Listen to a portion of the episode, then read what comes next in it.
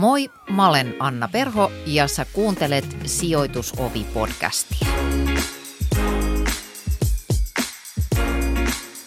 Ilpo Kokkila, tervetuloa Sijoitusovi-podcastiin.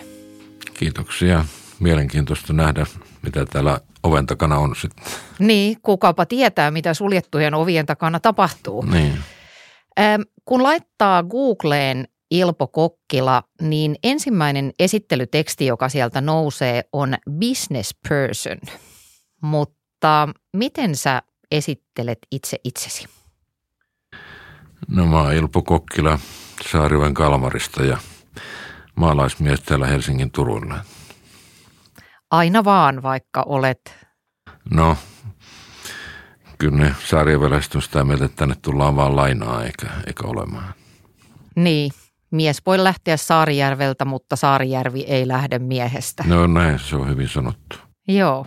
Sä olet ylpeä Saarijärvestä, olet itse sieltä lähtöisin, Joo. sä oot maatilan poika. Millaiset arvot sä sait matkaan kotoa?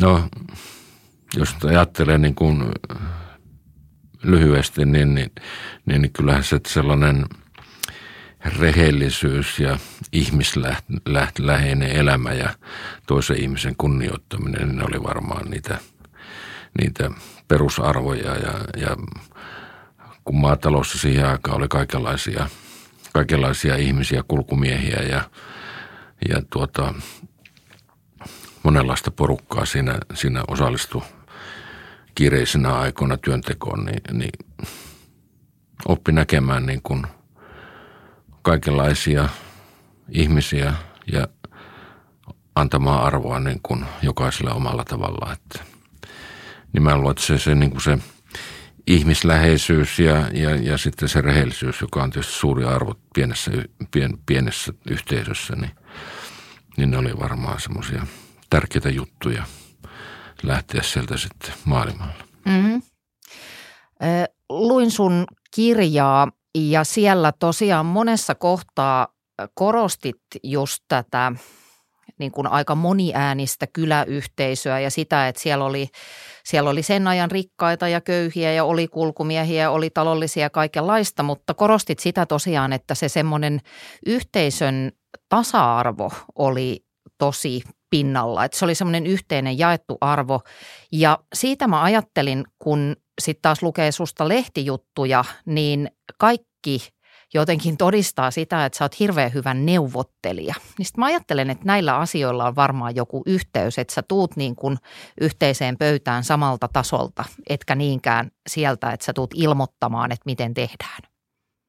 No jos sä, niin kun mun ammatti, että sä oot myyjänä niin kuin suurimman osan, osan tuota elämästä, niin, niin kyllähän se onnistuu vaan tulemalla niin kuin lähestymällä alhaalta päin sitä, sitä asiakasta ja, ja tuota, jos sä oot ylpeä, niin ne kaupat jää kyllä, kaupat jää tekemättä, että se on tärkeä, tärkeä asia, että, että tuota pystyy lähestymään luotettavalla tavalla sitä toista ihmistä. Toi musta kiinnostavaa, että hahmotat sun työtä myyjän työn kautta tai sen myyjän roolin kautta. No kyllähän se sitä on, että kun sä näiden herrojen kyytiin niin kun joudut, niin, niin, tuota, niin, niin tuota, yksi avaintehtävä niillä, niillä tuota, johtajilla on se, että sun pitää niin kun edustaa sitä yhtiötä ja, ja saa sinne, sinne tuota, uusia asioita, koska aika monet asiat sitten – varsinkin niin kuin rakennus- ja kiinteistöala on sellaista, että ne on isoja päätöksiä, mitä tehdään, niin, niin tehdään aika korkealla sillä organisaatiossa ja, ja se tietysti vaatii sitä, että yrityksen johto on sitten aktiivisesti mukana siinä. Mm. Mm-hmm. Mutta tietenkin se organisaatio, niin se toiminnan järjestäminen on tärkeä osa sitä, mutta että, että suurimman arvon – sille yhtiölle tuottaa olemalla, olemalla tota hyvä edustaja ja hyvä myyntimies sille tuolla ulkopuolella. Minkä takia silloin ihan alun perin nuorena miehenä kiinnostuit tästä insinöörin työstä, erityisesti kiinteistöalasta ja rakentamisesta, niin mikä siinä niin kuin veti puolensa? No se on vähän vaikea mun sanoa, kun, kun tuota, kun mulle tuli kirje, että mä oon päässyt teknillisen korkeakouluun, niin, niin mä muistan, että mun isä sanoi, että oli hetken hiljaa ja sitten sanoi, että joo, kun meillä oli se kestikievari se kotona silloin aikaisemmin sillä Saarijavella, niin siellä oli kerran yksi rake- tämmöinen teekkari. Se oli ainut, mitä hän tiesi, mihin poika on menossa. Niin mä en tiedä, mistä se tuli. Mun veli oli juristi ja, ja tuota, meidän sen talon ohi rakennettiin uusi tie, jossa näki näitä rakentajia. Ja sitten mun isällä oli tämmöinen kenttäsirkkeliksi sanottu, jossa se, se, se sahasi lautoja ja niitä mä olin joskus hänen mukanaan myymässä sitten, tai, tai kun hän oli myymässä niitä Jyväskylässä rakennustyömaalla ja se, mm. sehän näytti komelta ja ihmeelliseltä, niin voi olla, että se tarttu sieltä. Ja se, mikä on erityisesti jäänyt mieleen, että kun rakennustyömaalla oltiin, niin kuinka tärkeä ja iso pomo se rakennustyömaan päällikkö oli, että se oli niin kuin, tuntuu, että sen isompaa, oh. sen isompaa herraa niin kuin voi olla, että toi voisi olla hieno juttu. Okei. Oliko siinä mitään sitten sellaista painetta, kun olet maatilan poika, että olisiko ollut velvoitetta vähän niin kuin jäädä jatkaa sitä tilanpitoa vai antako isä sulle ihan niin kuin vapauden mennä? Kaipaatko kattavaa osaamista vuokraustoimintasi tueksi? Meillä apunasi on oma lakimiesten joukko, ekonomisti ja tie auki päättäjille asti. Valitse Suomen vuokranantajat. Yhdistys, jonka jäsenyydestä sinä hyödyt. Liity mukaan vuokranantajat.fi. No sehän oli tämmöinen pientila, että juuri sillä maanviljelyksellä ei edes kunnolla eletty, että sen takia sillä oli mun isällä kaikenlaista yritystoimintaa ja se tietysti oli löynyt leimansa, että, että on niin sitä yrittäjäverta. Mm. Mutta tuota, mun veli oli tosiaan juristi, lähtenyt sieltä kotoa ja sisar oli lähti, lähti sieltä kotoa, ne oli paljon vanhempia kuin minä. Ja mulle neuvot oli, että, että jos sä haluat, niin tähän voi jäädä. Tää, sä voit saada tilan niin kuin haltuus, mutta en suosittele, että tämä on raskas ammatti, että jos vaan niin kuin pää kestää, niin kannattaa kyllä etsiä maailmasta jotakin muuta. Ja sitten valitsit tämmöisen kepeämmän tien itsellesi. No joo, ei se tietysti ihan kevyttä ollut, että kaikenlaisia vaiheita on ollut. Sun ura alkoi yhdessä mielessä todella vauhdikkaasti, kun sä olit 22-vuotias, kun sä pääsit kesätöihin Linnun laulun siltatyömaalle täällä Helsingissä. Sä olit siellä vastaava mestari ja sitten tapahtui jotain, mitä ei saisi koskaan tapahtua, niin kerrotko siitä vähän? No mehän tehtiin, me olin keski betonissa töissä – ja syystä tai toisesta ne sitten lähetti mut tänne Helsinkiin työmaalle niin kuin vastaavaksi työjohtajaksi tai vastaavaksi mestariksi. Ja rakennettiin siltaista kaupunginteatterin kohdalta radan yli, jossa oli sähköjohdot 24 000 volttia siinä nämä, junan sähköjohdot ja, ja lapsihan mä olin 22-vuotiaana, että niin kuin ihan liian vaativassa hommassa – ja tuota, Olitko itse sitä mieltä kuitenkin siinä niin kuin no alussa? En, tietenkään, että, en niin. tietenkään, koska siinä iässä hän tietää kaikki asiat. Eiks niin? Kykenee tekemään kaiken. Että no ei. sehän tässä traagista onkin, kun tyhmenee vaan koko ajan. Niin, niin anteeksi, mä keskeytin. Joo. Jäljestäpä on ajatellut, että, että oli se rohkea päätös niin kuin Seppo Eloheimolta, joka on tuolla yläkerrassa, että, niin, niin tuota, että hän nuoren pojan sinne lähetti. No, sitä siltaa kasattiin ja, ja tuota, elokuun 20. päivä 1971 sortui siellä ratapihalla ja aamulla vähän niin kymmentä ja 50 sekuntia aikaisemmin siitä oli mennyt juna ja seuraavalle 500 metrin päässä tulossa, kun tämä koko roska romahti sinne radalle ja meitä oli neljä tai viisi siinä kannella, kun se oli elementti siltä elementistä asennettiin, niin yhtäkkiä mä tunsin, että se lähti painumaan ja mä huusin, että hei, hei tämä sortuu. Ja koko porukka lähti juoksemaan ja, ja tuota, mä olin viimeinen, joka pääsi, pääsi sieltä pois. Kolme mun perässä putos alas. Onneksi ei kuollut kukaan. Vaikka ne toistakymmentä metriä putos alaspäin ja, ja siinä oli ne sähköjohdot, sähköjohdot alla, niin, niin se oli ihmeellinen tuuri, ettei ne kuollut ketään. No, se oli nuorelle miehelle aikamoinen kokemus sitten, että yksi rakennusmestarista mulle sanoi, että no ei se mitään, se kasvattaa karvoja rintaa. Ei niitä hirveän paljon sitä ole tullut. Joo, e, ihan uteliaisuudesta, niin miten se perässä tullut juna ehti pysähtyä? No kun sähkövirta loppui, niin... Joo. Aivan. Joo. Joo. Et tuota, hyvä tuuri siinä kävi. Huono tuuri, mutta hyvä tuuri.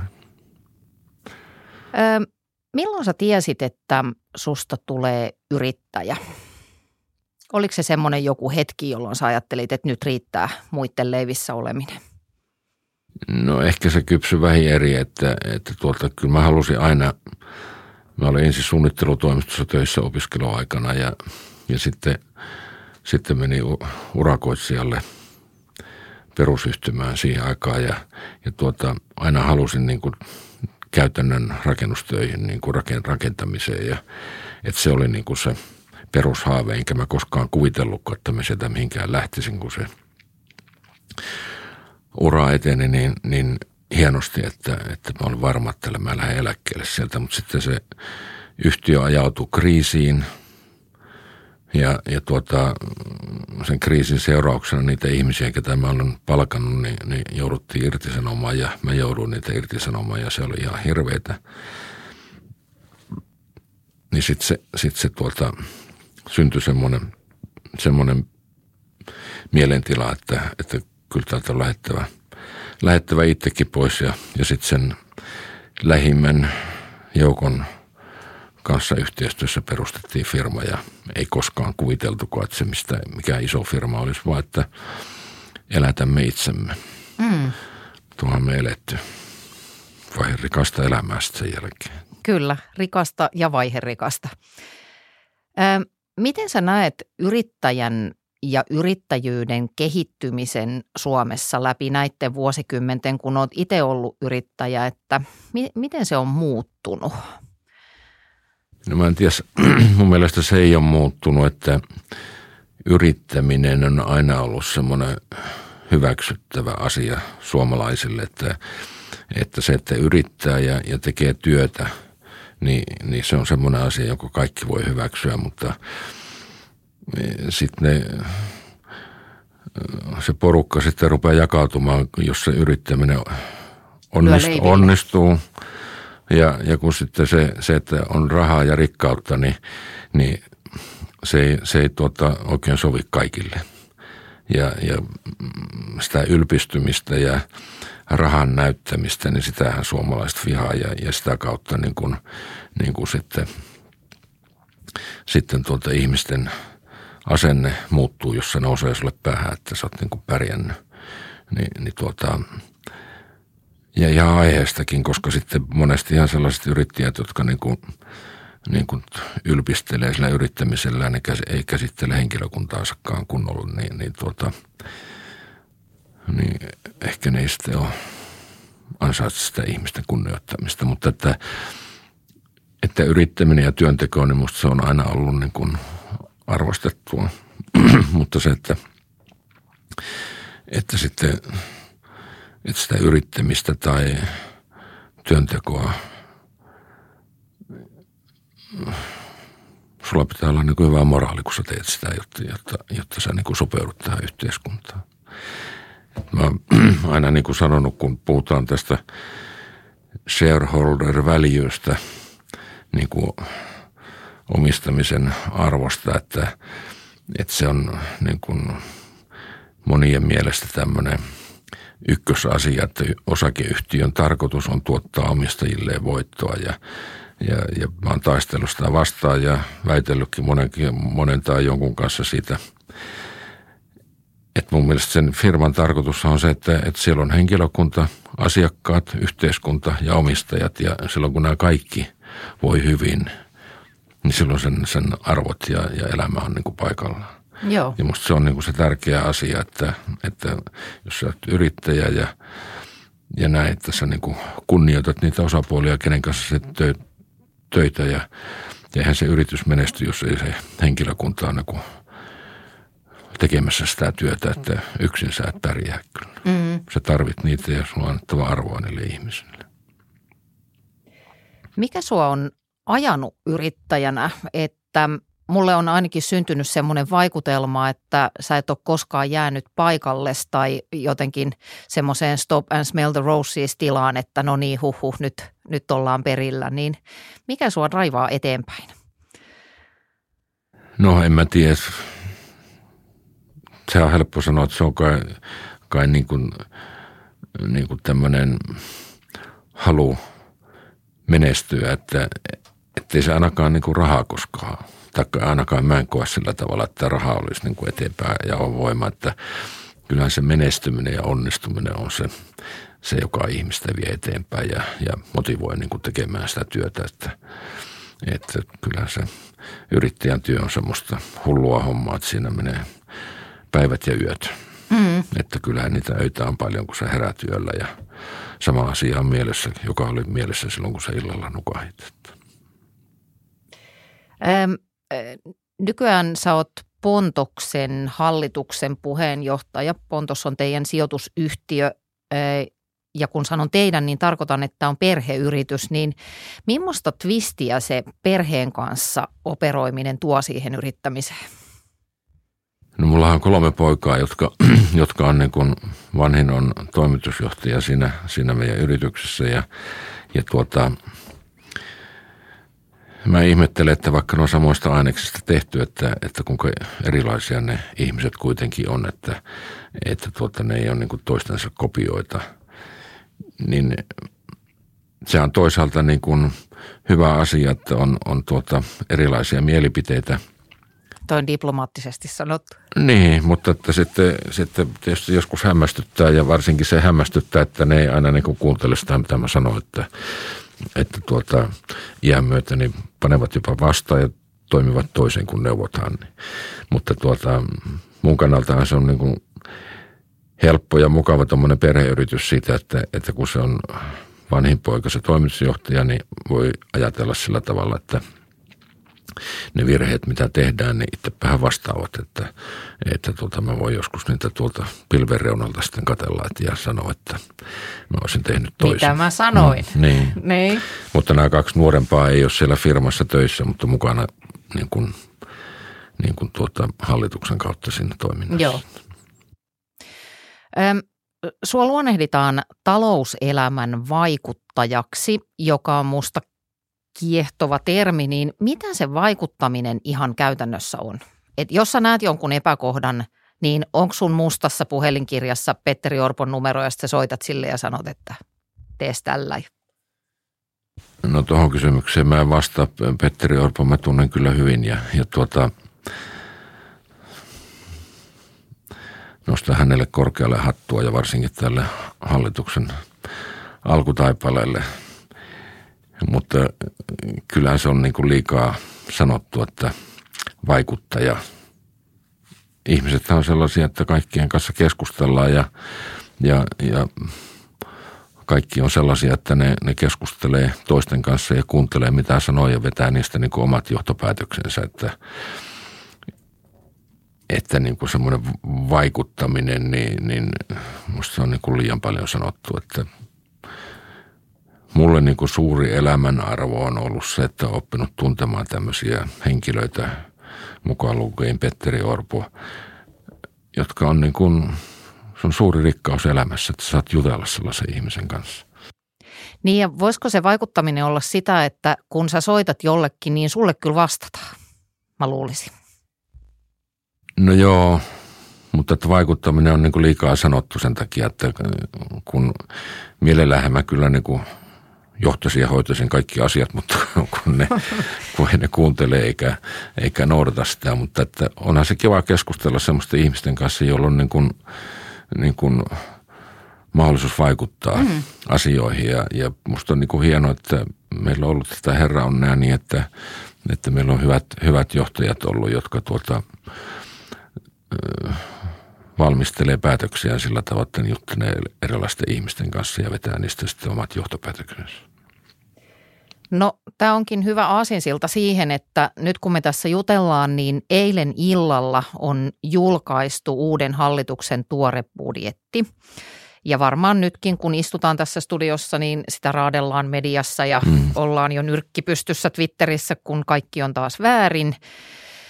Keskitytään me kuitenkin tässä nyt rakennusalaan ja tähän rakennusalan kriisiin ja asuntokaupan jumittamiseen myöskin, niin täällä uudessa budjetissa oli jo, joitain toimenpiteitä, joilla tätä kriisiä pyritään lievittämään. Mä poimin ihan muutaman sattumanvaraisen seikan sieltä. Siellä oli esimerkiksi tämmöinen kuin asuntojen rakentaminen erityisryhmille, mm-hmm. kuten vaikkapa vammaisille, vanhuksille.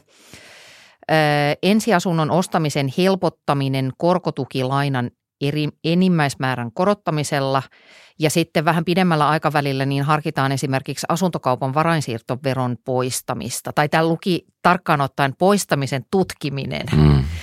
Niin miltäs nämä toimenpiteet kuulostaa sun mielestä noin tuoreeltaan, että onko tämä niin kuin meik- meikkiä vai voiko näillä olla jotain ihan todellisia vaikutuksia? Kaikki uutuuskirjat, klassikot ja ainutlaatuiset Storytel Original-sisällöt aina mukanasi. Löydä joka päivä jotain uutta kuunneltavaa.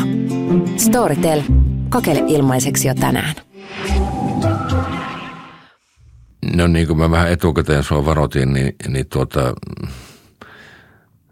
mä oon niin kuin väärä henkilö vastaamaan tai ottamaan kantaa niihin, niihin näihin niin kuin näin tarkkoihin mm. yksityiskohtiin, mutta, mutta tuota, yrityshän on kovaa tietysti tätä elvytettää sitä rakentamista. Mun mielestä tämä kriisi, josta nyt puhutaan rakentamisen kriisi, niin, niin eihän se vielä millään kriisiasteella ole. Että tässä, on, tässä on eletty niin kuin mun elämän aikana ehkä tämmöinen helpoin jakso rakennusalalla niin, että kaikilla on mennyt hyvin ja – ja elämä on ollut niin kuin musta liiankin helppoa. Että, että, että se, se kilpailu on ehkä niin kuin löystynyt. Ja jos nyt tulee niin kuin todellinen kriisi ja lama-aika, niin, niin mä luulen, että kilpailu niin kuin kiristyy ja, ja se, se pakottaa niin kuin nämä firmat tehostamaan toimintoja, jota, jota musta on vielä niin kuin syytä rakennusalallakin tehdä – miten nämä yksityiskohdat sitten, niin, niin tietysti on niin, että, että sellaisia yhteiskunnan projekteja ja, ja, ja yhteiskunnan ohjaamia hankkeita, niin kannattaisi tietysti tehdä silloin, kun, kun on tämmöinen lama-aika, koska kustannukset on pienempiä ja, ja, ja sitten se piristää niin kuin yhteiskunnan toimintoja. Mitä, mitä nä, miten näihin yksityiskohtiin se suhtaudutaan, niin en mä siihen lähde, lähde sillä tavalla ottamaan kantaa, mutta, mutta tuota, se musta on se perusajatus mulla ainakin, että ollaan vasta alussa siinä mielessä, että, että sellaista kriisiä ei ole. Että jos se nyt on niin kuin muutama yhtiö – tuolla julkisuudessa ollut vaikeuksissa, niin, niin tuota, jos sitä verrataan tuonne 90-luvun alkuun, niin, mm. niin tuota, tämä on niin kuin lasten leikkiä verrattuna siihen, että silloin se oli niin kuin todella, todella tiukkoa ja, ja mekin oltiin silloin kyllä niin, että ei tiennyt, että loppuu, loppuuko toiminta puolen vuoden sisällä vai ei. Että ne firmat olivat niin tosi tiukalla ja, ja tuota, mutta että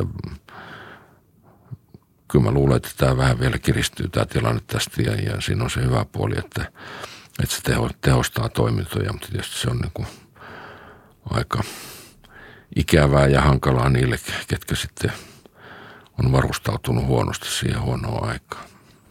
Eli tiivistetysti näet, että tämä, vaikka se on niin kuin muutamille, ainakin muutamille firmoille, yksilöille, jotka työskentelee siellä tragedia, niin tämä samalla tervehdyttää tätä alaa.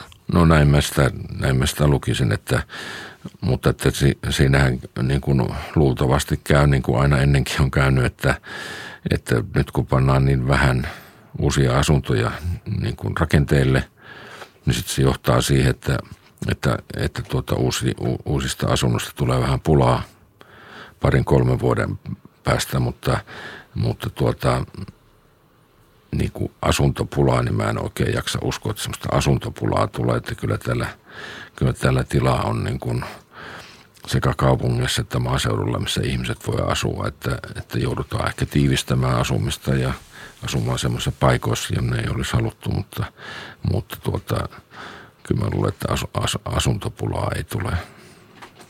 Sitä tässä itse mallikkona mietin, että kun mediassa on jonkun verran nostettu sitä, että, että mitä hallitus aikoo tehdä nyt tämän kriisin, mä nyt kuitenkin käytän tätä sanaa niin mm. tämän kriisin lievittämiseksi, että onko se niin kuin hallituksen velvollisuus vai onko niin, että markkinatalous hoitaa vai onko se joku niin kuin näiden hybridi, kun mainitsit esimerkiksi tämän yhteiskunnallisen rakentamisen, niin mitä ajattelet?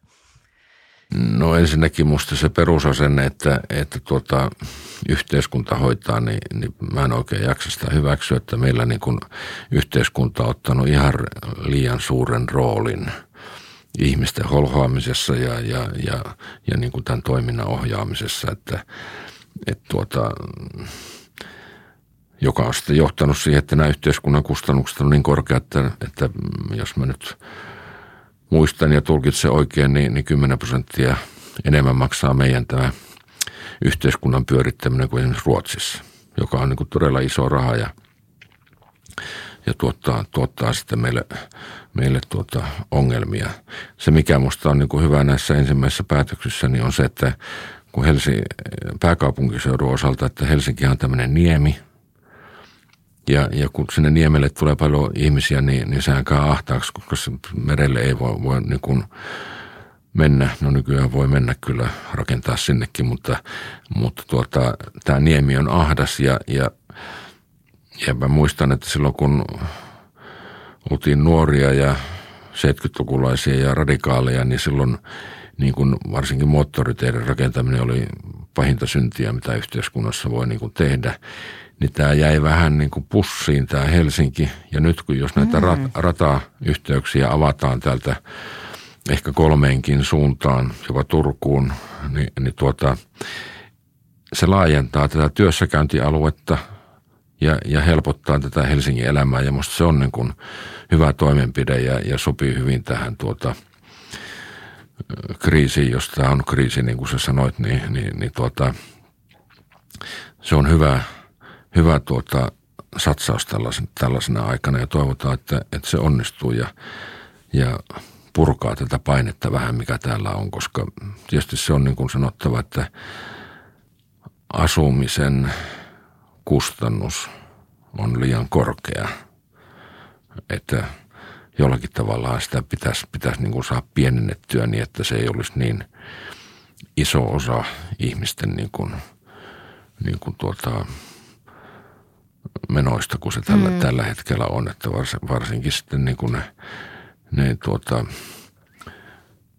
joiden palkat on pienempiä, niin, niin hämmästyttää suorastaan, että miten ne pystyy niitä vuokria, vuokria ja asumisen kuluja maksamaan. Että, että se vaikuttaa niin kuin liian paljon ihmisten elämään. Joo, sitten voidaan toivoa myöskin, että se raiderakentaminen lähtisi liikenteeseen ennen kuin viimeisetkin kadut Helsinkiin päin saadaan suljettua. Terveisin kansalainen.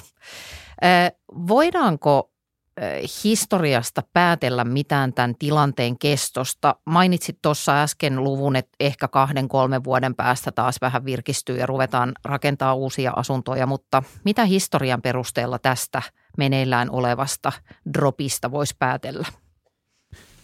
2000-luvun alussahan, niin kuin, en viiti sanoa minkä suunnan, mutta jonkun suunnan viisaat sanoa, että talous on niin kuin muuttunut sillä tavalla, että kun tämä tiedon välitys ja tiedon kiertäminen on niin nopeata, niin enää ei tule näitä nousu- ja laskukausia. Että kun, Miten se liittyy? Nyt mä en tajua. No se, se oota kun mä sanon, mitä mä ajattelin, niin, niin aikaisemminhan oli niin, että sanottiin, että seitsemän vuotta on niin kuin tämä kierto, seitsemän vuoden välein on lama ja näin, mutta 2000-luvun alussa, että nyt ei enää ole, että se on tämmöistä tasasta. Mä luulen, että, että kyllä tämä vaan kulkee sitä rataa, että nyt kun, niin kun on rakennettu paljon ja tarjontaa on paljon, alkaa niin tämmöinen jakso, jolloin sitä on niin liikaa ja, ja sitten ei panna rakennuksia liikkeelle ja sitten niitä on kohta liian vähän, joka aiheuttaa sitten sen, että sitä uudesta tavarasta on niin puutetta ja, ja sitten se lähtee niin kuin niin kuin tuota, nostaa sitä tuotannon määrää ja, ja hinnat nousee ja, ja näin. Eli kyllä se mun uskoo, että, että tuota, vähintään pari-kolme vuotta menee ennen kuin tämä on sulanut tämä, tämä, tämä tuota, tähän tilanteeseen liikaa rakennettujen asuntojen määrä. Ja, ja tuota, sitten kun se on sulanut se potti, niin sitten taas lähdetään menemään toiseen suuntaan. Eli tämä ikiliikkuja toimii edelleen. No näin mä luulen, että se käy, mutta, Joo. mutta tuota, saa nähdä, minkälainen ennustaja olen sitten. Laitoin eilen illalla, kun tein tätä käsikirjoitusta, niin viestin vuokraturvan Timo Metsolalle ja kirjoitin hänelle, että mitä haluaisit kysyä Ilpo Kokkilalta, auta minua. Hmm. Ja ehkä tämä oli vähän se vastaus tähän Timon kysymykseen, mutta heitän tämän kuitenkin, koska tämä on super kiinnostavaa, että mikä sun näkemyksen mukaan on se reitti, jonka kautta rakennusliikkeiden myymättömien asuntojen kaupan jämähtäminen puretaan? Eli mitä pitäisi tapahtua, että se korkki lähtisi sieltä irti? Ja ensinnäkin Timo Mätsälä on henkilö, jolla, jota mä en voi niin neuvoa. Se on ollut fiksu kaveri, pärjännyt niin hyvin, mutta kyllähän mä luulen, että se ainoa reitti on se, että, että antaa niin kuin, antaa luonnon hoitaa asia, että, että tässähän käy niin, että, että joissakin paikoissa asuntoja on rakennettu väärään paikkaan, niin niiden hinnat putoo. Niitä on yritetty myydä liian kovilla hinnalla, ne putoo ja se tilanne niin kuin tasaantuu sitä kautta, että, että tuota, asuntoja myydään halvemmalla ja, ja tuota, sitten kun se ne loppuu, niin sitten pannaan taas uutta vauhtia, mutta että, että musta että sitä väkisin purettaisiin tavalla tai toisella, niin se ei ole se oikea tapa, koska, koska tuota, niin kuin liiallinen tuotannon ohjaus, niin se johtaa vääristymiin, oli mm. se sitten mitä tahansa. Kun sanoit tuolla aikaisemmin, että, että tässä kriisissä on myös niitä tervehdyttäviä vaikutuksia, niin – Millaiset yrittäjät kautta yritykset pärjää tällä alalla huonoinakin aikoina? No se on tietysti, tietysti helppo sanoa aina, aina kun katsotaan taaksepäin, että mitä olisi pitänyt tehdä, mutta että kyllähän ne vanhat viisaudet, että sun pitää niin kuin varautua siihen, että aina ei mene niin kuin nyt menee, niin, niin sehän se ensimmäinen asia on ja, ja tuota, yrittäjänä tietysti, jos sä jaksat niin kuin pysyä sillä alueella, josta sä niin kuin ymmärrät jotain ja, ja osaat tehdä, niin, niin varmasti helpottaa sitten, kun vaikeampi aika tulee, että, että helpostihan se, se vesi, jotkut sanoo, käyttää eri sanaa, mutta vesi nousee päähän ja, ja tuota, sä rupeat niin kuin sitten, kun menestystä on, niin – tekemään semmoisia asioita, joita sitten itse enää hyvin hallitse ja sitten joudutaan semmoiselle alueelle, josta on niin kuin todella vaikea päästä pois, kun vaikeuksia tulee. Et jos sä jaksat pysyä sillä omalla osaamisalueella, niin, niin kyllä se näissä kriiseissäkin sitten auttaa, auttaa tuota paljon. Eli puskurit kuntoon ja hötkyily pois, niin no, sillä aika, voi päästä pitkälle. Aika hyvin tiivistetty, joo. Joo. Sä aikanaan sitä ihmeteltiin silloin ilmeisesti vähän julkisestikin, että miksi SRV pärjäsi niin hyvin siellä Ysärilamassa, joka oli ihan kauheita aikaa. Ja yksi tämmöinen kultainen avain siihen pärjäämiseen oli se, että te keksitte sun ideasta alkaa ostaa palveluita alihankkijoilta ja te kannustitte duunareita perustamaan omia firmoja ja se teki siitä teidän teidän omasta firmasta tämmöisen antifragiilimman. Ja nythän tämä on alan täysin normikäytäntö, niin osasitko sä silloin nähdä tai arvata, että tämä sun idea tulee skaalautumaan näin vahvasti, että siitä tulee niin kuin uusi normaali? No niin kuin mä jo sanoin, niin eihän mä nyt uneksittukaan, että, että sitä firmasta tulee näin iso ja, ja tuota, tai SRVstä tulee niin iso, niin ei kukaan voinut semmoista kuvitella – rakennusala oli tosi jähmeä silloin 80-luvun lopussa, 90-luvun alussa. Täällä oli neljä rakennusliikettä, jotka hallitsivat 60 prosenttia markkinoista silloin. Huhhuh. Kuulostaa ne, vähän niin kuin neuvostoliittomaiselta. No niin, ja ne oli niin velkaisia, että, että anteeksi nyt sanon nimi, mutta esimerkiksi Haka, niin, niin mä muistan, että olisi 10 prosenttia ollut, ollut tuota rahoituskustannukset sen niin kuin liikevaihdosta, joka niin kuin oli helppo sanoa, että tämä ei voi kauaa jatkua. Niin se, se oli niin jähmeä se rakennusala ja, ja sitten se oli aika sisällä, sisällä niin kuin tässä yhteiskunnassa sillä tavalla, että näitä isoja myyrmäkiä ja sen tyyppisiä alueita rakennettiin ja, ja poliitikkojen kanssa niin kun oltiin läheisessä yhteistyössä, niin, niin sinne uudella ja erilaisella liikeidealla tulo, niin, niin aiheutti tietysti näille päänsärkyä, mutta, mutta tuota oli helppoa niin kun päästä sitten, sitten sinne markkinoille sisälle. Että mä aina sanoin, että, että kun on piirikunnalliset – piirikunnalliset urheilukilpaat, jossa tämmöiset satakiloiset jätkät juoksee niin kuin kilpaa, niin totta kai ne juoksee tosissaan ja kilpaa ja, ja kilpailu on tosi kova. Mutta jos sä oot 60 kiloinen ja hyvässä kunnossa, niin sä voit josta ympyrää niiden, niiden ympäri. Niin se, se, niin kuin se keveys ja uusi tapa niin, niin helpotti sitä liikkeelle lähtöä. Ja, ja, ja tietysti sitten ei me sitä keksitty – Ruotsissa oli niin kuin toimin, samalla tavalla toimivia liikkeitä ja varsinkin, varsinkin USAssa, johon, johon me tietysti niin kuin silloisen ison firman johtajina niin oli tutustu monen otteeseen ja, ja tuota, se ei vaan se iso firma niin kuin sen tyyppiseen toimintaan taipunut. Mutta että meidän oli niin kuin nuorina miehinä helppo hyvällä työkokemuksella niin kuin aloittaa ja lähteä niin kuin uisille mm. vesille ja, ja sitten sit se, me oltiin aika pitkään niin kuin yksin oikeastaan sillä alueella, kunnes se sitten tauti rupesi tarttumaan näihin muihinkin. Ja, ja tuota, nyt ollaan siinä tilanteessa, että se on taas niin kuin, tai se malli on niin kuin muuttunut erilaiseksi ja, ja tuota, siinä mielessä rakennusala on niin kuin tervehtinyt, että, että sellaista valtavaa riskiottoa, mitä, mitä silloin 80-90-luvulla – nämä firmat otti, niin, niin, niin sitä ei ehkä enää sillä tavalla ole, että, että sitä riskiä tasataan niiden tilaajien kanssa. Mua muuten kiinnostaa ihan sellainenkin asia, että, että millainen sun mielestä ihan henkilökohtaisesti on hyvä talo tai hyvä rakennus? Tuolla kokemuksella, niin, mi, niin millainen on hyvä talo? No kyllähän musta se laatu niin kuin se tekninen laatu, niin, niin on se, se ykkösasia, että, että tuota, ja tietysti se, että se niin kuin miellyttää ihmis, ihmisen, niin kuin normaalin ihmisen niin kuin, niin kuin tuota,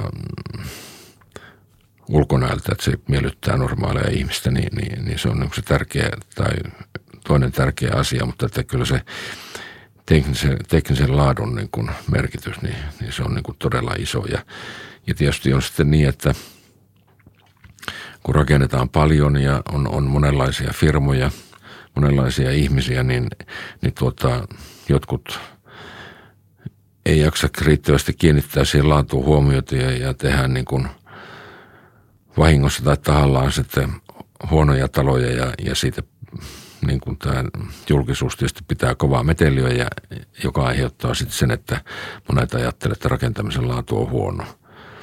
No Suomessa on korkeatasoisia rakennuksia. Pääosa on niin kuin tehty todella, todella hyvin, että, että kyllä mun kokemus siitä, että minkälaisen talon haluaa tehdä itselleen ja, ja minkälaisen talon haluaa tehdä toiselle, niin on se, että, että siihen laatuun kannattaa satsata ja musta se ei ole niin kuin – koskaan mennyt hukkaan, että, että päinvastoin niin kuin monia tämmöisiä positiivisia menestys, menestysesimerkkejä on päästy tekemään sillä, että on tehty niin kuin hyvää työtä ja, ja se asiakas tai ostaja niin, niin tuota, on osannut antaa arvoa sille. Joo, äh, veit, veit mun kysymyksen, kun mä täällä luki seuraavaksi, että, että suomalaista rakentamista haukutaan huonolaatuiseksi, niin ymmärsinkö oikein, että siinä sun mielestä on ainakin osittain tämmöinen median luoma harha, että No se, se että tietysti tämä, niin kuin tämä julkisuus, niin, niin kuin sanotaan, että se menestys perustuu näihin klikka, klikkauksien määrään, niin, niin, niin sitä, että, että töölössä valmistuu – hyvin tehty kerrostalo, niin siitä ei kovin iso juttua ole Hesarissa. Mutta jos ne tulee vesi, vesi katon läpi sisään, niin, niin siitä on niin kuin iso artikkeli, niin, niin nämä tämmöiset epäkohdat nostetaan esille niin voimakkaasti, että ne, ne sitten luo semmoisen minun mielestä harhakuvan, että, että rakentamisen laatu on niin kuin laajemmin huonoa.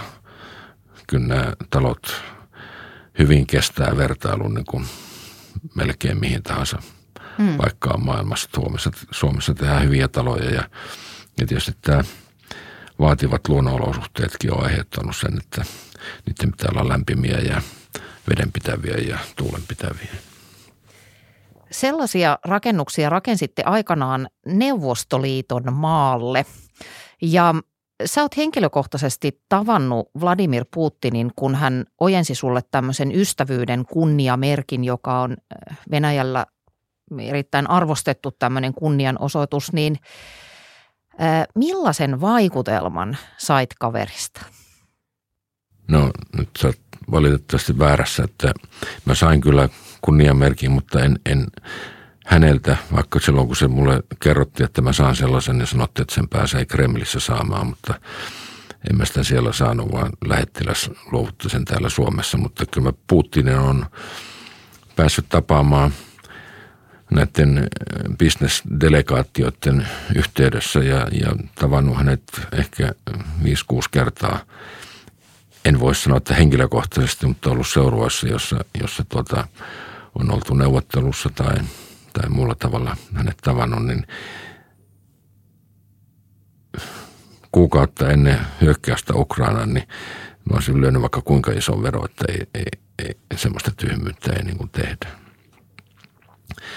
Että mun olisi ollut, taikka oli tosi vaikea uskoa, että, että, että, että hän ja hänen johtamansa niin kuin maa ryhtyy tuollaiseen toimeen kuin Ukrainassa on tehty, että, että ei sitä sellaista enää niin kuin toisesta ihmisestä, että mun vahva käsitys oli se, että, että tämä lähentyminen Euroopan kanssa niin kuin jatkuu ja, ja venäläiset haluaa sitä itse ja eurooppalaiset haluaa itse ja, ja se on niin kuin hyvä, hyvä lopputulos, mutta, mutta se kääntyi kaikki ihan pää, päälaille, että, että en mä olisi millään uskonut että hän, hän niin kuin maan johtajana johtaa maan niin kuin tuollaisen tilanteeseen, mm. missä ne nyt on, että, että tuota, kaikki on kääntänyt päälaille.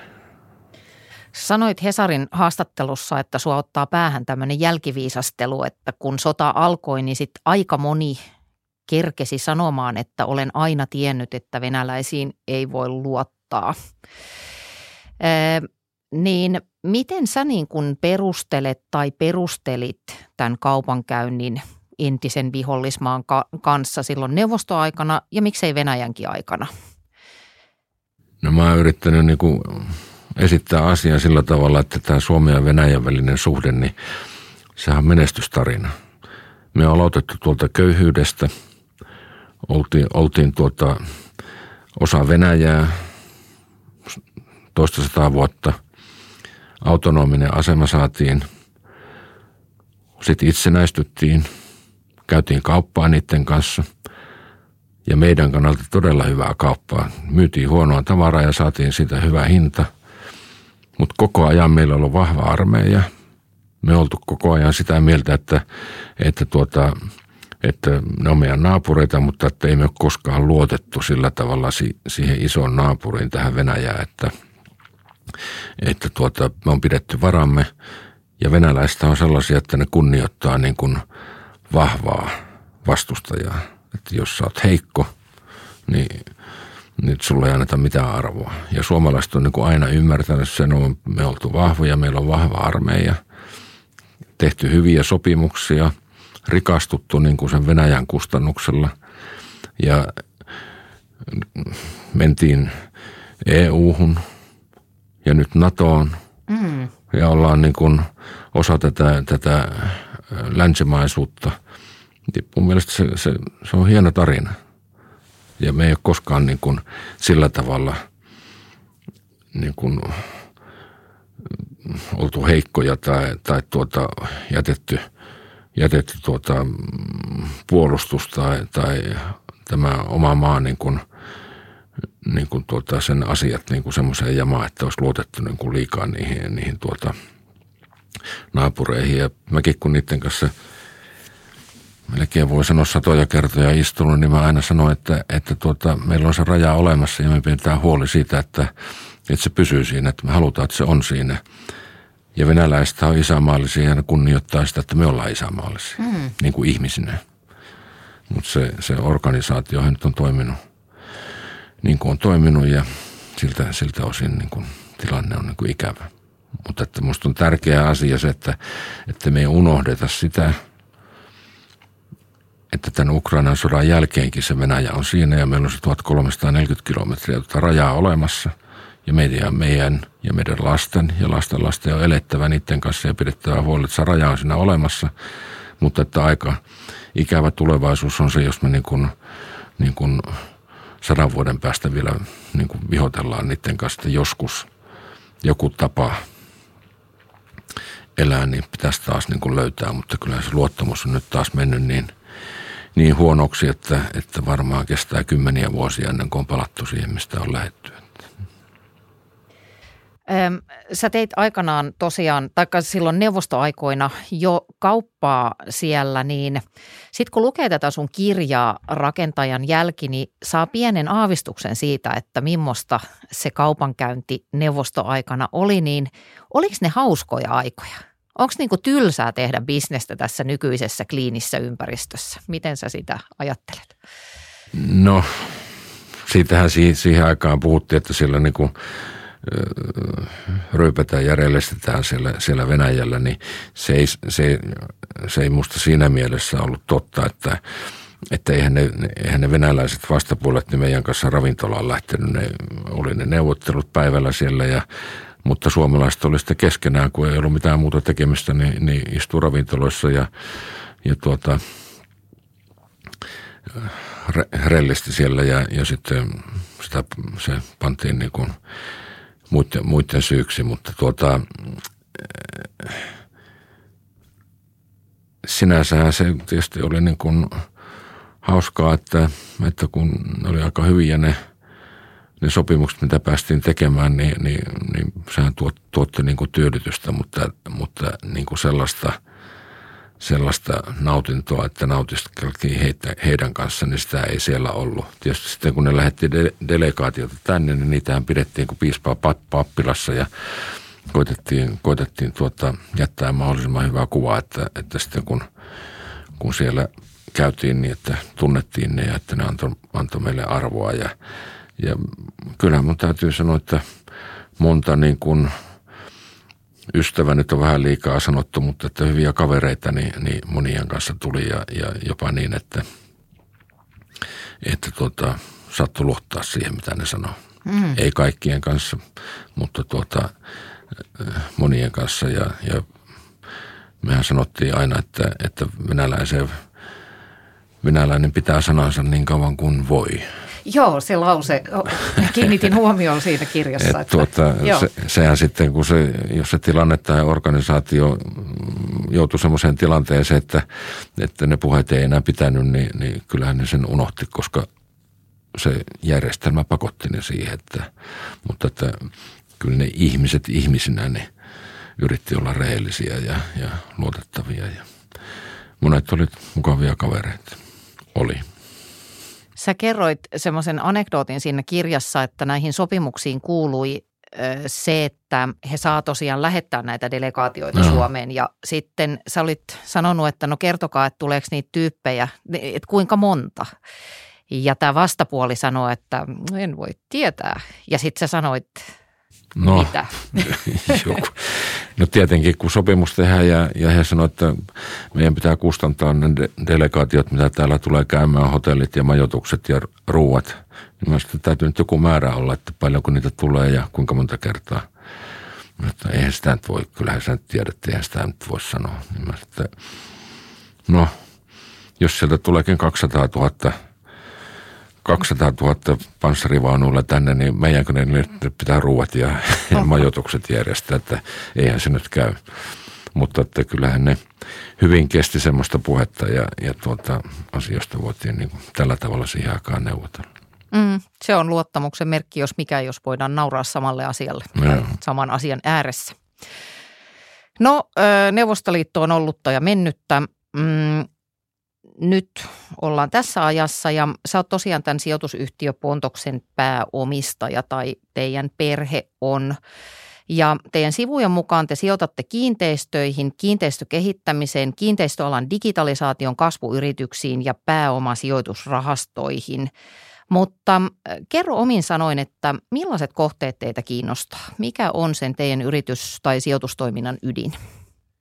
No kyllähän se tietysti niin kuin tuossa jo vähän aikaisemmin sanoi, että, että niin kuin sellainen alue, josta niin kuin kuvittelee ymmärtävänsä ja osaavansa enemmän, niin, niin, niin, niin sillä alueella tuota, haluttaisiin pääosin pysyä.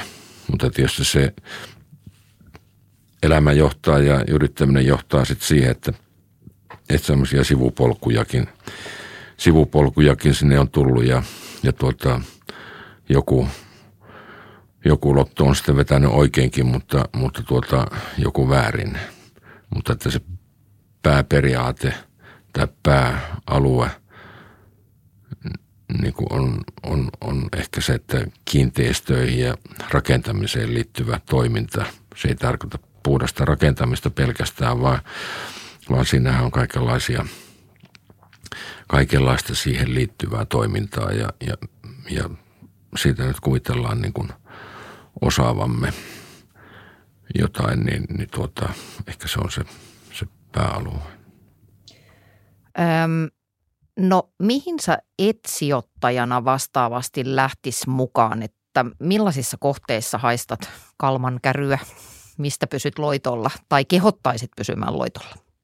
No tietysti niin kuin rohkeita sanoa mitään sen tuohon, mutta, mutta tuota, se mistä itse niin kuin kuvittelen, että niihin ei kannattaisi mennä, niin on, on se, että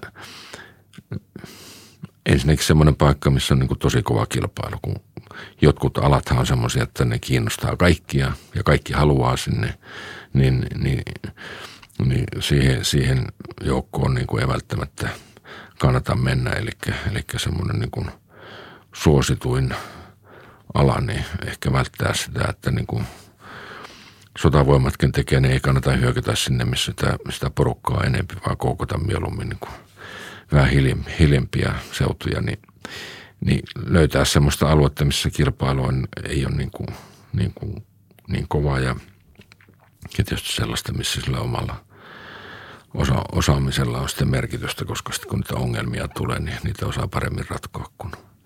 Mutta että näin on helppo sanoa, mutta ei näin ole niin kuin toimittu, että kaikenlaista, kaikenlaista muutakin, on, muutakin on tehty ja, ja tuota, todettu, että ainakaan kaikkia mitä on tehty, niin ei olisi kannattanut tehdä. Niin, koska maailman vaikein neuvo on se, että noudata omia neuvojasi. No näinhän se on. Joo. Joo. Öm, sitten teillä on tämä Portugalin hanke, niin haluatko kertoa jotain siitä, että mikä juttu ja missä mennään? No, se on yksi näitä hämmästyttäviä tarinoita, että täällä oli semmoinen rakennusliike Kummilla ja, ja heillä oli vähän erikoista se käyttäytyminen niin kuin siinä suhteessa, että ne oli ostanut Portugalista tämmöisen maa-alueen, jota ne halusi kehittää ja sitten Kummila meni konkurssiin ja se jäi pankille tämä alue – ja jollakin tavalla sai meidät niin kuin vöyhäytettyä sit siihen, että, että tuota, me ostettiin se alue sieltä ja, ja tuota, vielä niin kuin sanottiin, että tästä ei saa kellekään puhua, että kaikki on sitä mieltä, että kuinka ne voi noin tyhmiä olla, että ne Portugalista niin kuin maata ostaa. No se me ostettiin ja kuviteltiin, että kun halvalla saa, niin täytyy ostaa. Mutta että mitä ne saarien pojat Portugalista ymmärtää, ne ei, ei mitään. Ja, ja tuota, mutta sinne sitä sitten piti lähteä ja 20 vuotta meni ennen kuin saatiin tuota, rakennusluvat sinne ja nyt ollaan siinä vaiheessa. siis kirjaimellisesti? Kirjaimellisesti. Nyt ollaan siinä vaiheessa, että siellä on niin kuin niin kuin tuota, hotellirakenteella ja asuntoja ja, ja tuota, ensi vuoden alkupuolella niin, niin hotelli on valmis ja, ja sitten saa, saa, ruvetaan saamaan toiseen suuntaan sitä rahaa, mutta todella paljon on niin kuin jouduttu satsaamaan aikaa ja vaivaa ja rahaa siihen, että on päästy tähän, tähän saakka ja, ja tuota, näin, mutta että se vaan antaa elämä semmoista, että, että tuota, tuommoisia virheitäkin täytyy sitten tehdä. No virheestä huolimatta, niin sä oot todella menestynyt henkilö taloudellisesti, niin mitä se vauraus on tuonut sun elämään? No kyllähän se tietysti ensinnäkin paljon hämmästystä sen takia, että kun sieltä Kalmarin kuilta lähtee ja, ja tänne herrojen Helsinkiin niin kuin joutuu ja, ja sitten kun yhtäkkiä huomaa, että onkin onnistunut jossakin asiassa, niin ihmettelee itsekin, että, että niin on käynyt. No sehän tietysti niin, niin kuin, sehän muuttaa sitä elinympäristöä, missä elät niin aika tavalla ja antaa niin kuin vapautta sulle, että sä voit tehdä semmoisia asioita, joita ei voi tehdä, jos ei ole niin kuin sitä vaurautta saanut.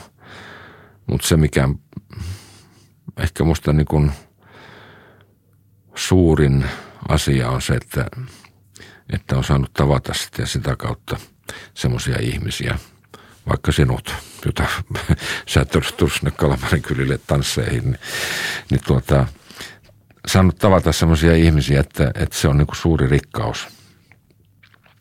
Suuri rikkausta saa jutella niin kuin erilaisten ihmisten kanssa ja, ja, ja näkee, että, että kyllä me kaikki ollaan sitten kuitenkin samanlaisia, että, että tuota, ei ne, ei ne menestyneetkään ihmiset sen kummallisempia ole ja, ja niissä on se tavallinen sielu, sielu siellä sisällä, niin, niin musta se on oikeastaan se suurin – suurin arvo, minkä se on tuottanut, että on päässyt näkemään niin monenlaista elämää ja monenlaisia ihmisiä. Hmm. Puhelimeen vastataan ja tavallisia touhuja vähän kivemmissä kulisseissa. Niin. Joo. Hei, tähän ihan loppuun, niin mulla on muutama tämmöinen lyhyt kysymys, joista ensimmäinen on tämä, että mikä on sun henkilökohtaisesti paras investointi, jos asuntoja tai kiinteistöjä ei saa ottaa lukuun?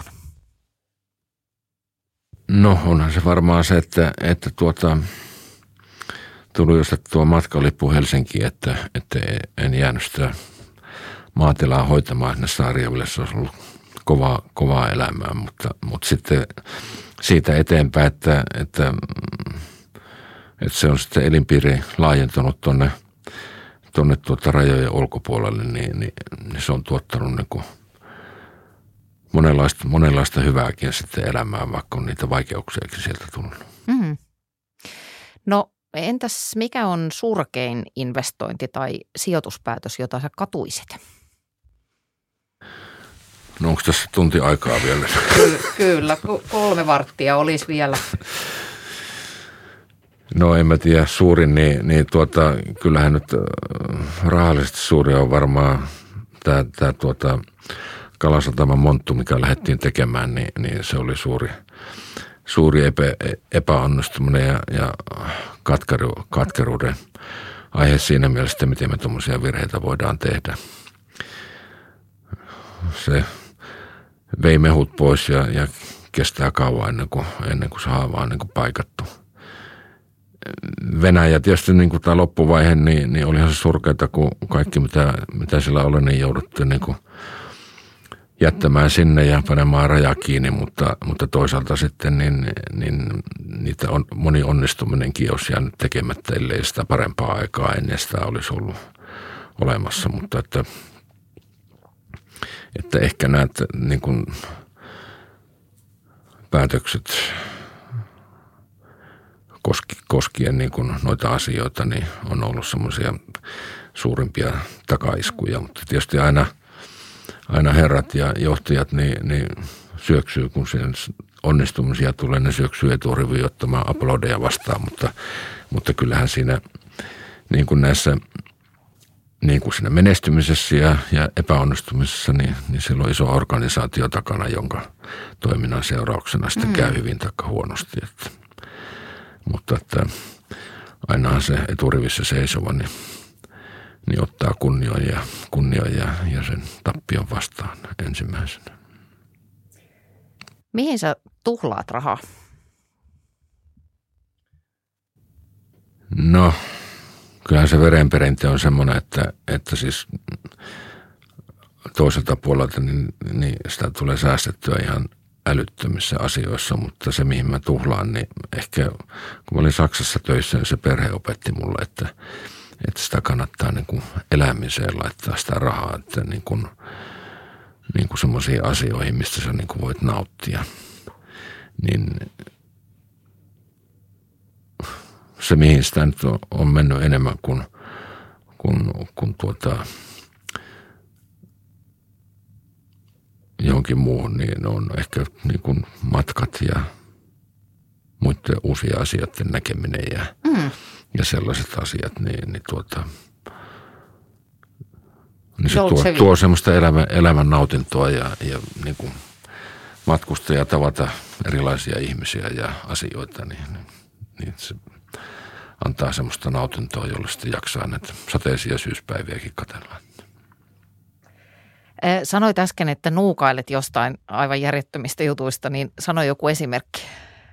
No en mä nyt kehtaa sanoa niin pieni, pieniä asioita, mutta se menee niin kuin ihan No meillä kotona oli niin, että, että tuota, ei ollut sisävessaa. Vessa oli tuota, ulkohuone, niin se oli navetan takana siellä ja sinne sitä pakkasella mentiin ja keskisuomalaiseen, niin kuin ei ollut vessapaperia, vaan oli keskisuomalainen, josta revittiin niin kuin paperia, niin, niin se elämäntapa oli semmoinen, että kaikista piti säästää. Niin ei se lähde pois. Mm. Että siis se on jäänyt niin syvälle, että ei ole niin pientä asiaa, ettei, ettei tuota, koittaisi katsoa, jos on kierronaula, niin sitä yrittää niin kuin hakata suoraksi ja, ja tuota, ihan pikku naurettavista asioista ne yrittää säästää, ja, jo, jolla ei niin kuin välttämättä ole minkäänlaiselle ihmiselle mitään merkitystä, mutta se on vaan se.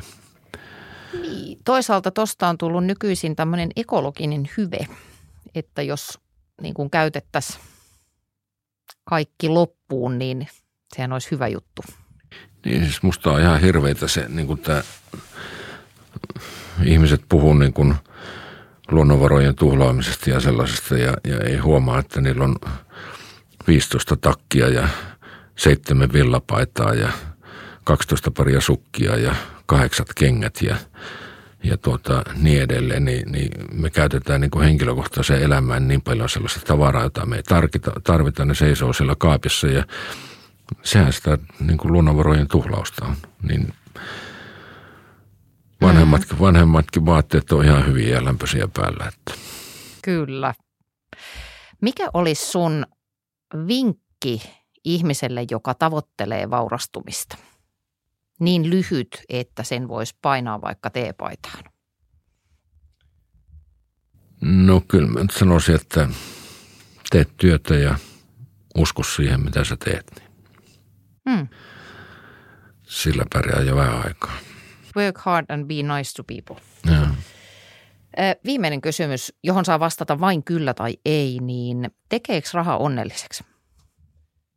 No yhdellä sanalla ei. Kyllä se onni on tuolla korvien välissä. Kiitoksia super paljon tästä haastattelusta. Kiitoksia. Nonni. Sä tiedät, miten tämä homma toimii, eli tykkää tästä jaksosta, tilaa tämä kanava ja liity myöskin sijoitusoven sähköpostilistalle. Seuraavan kertaan, moikka!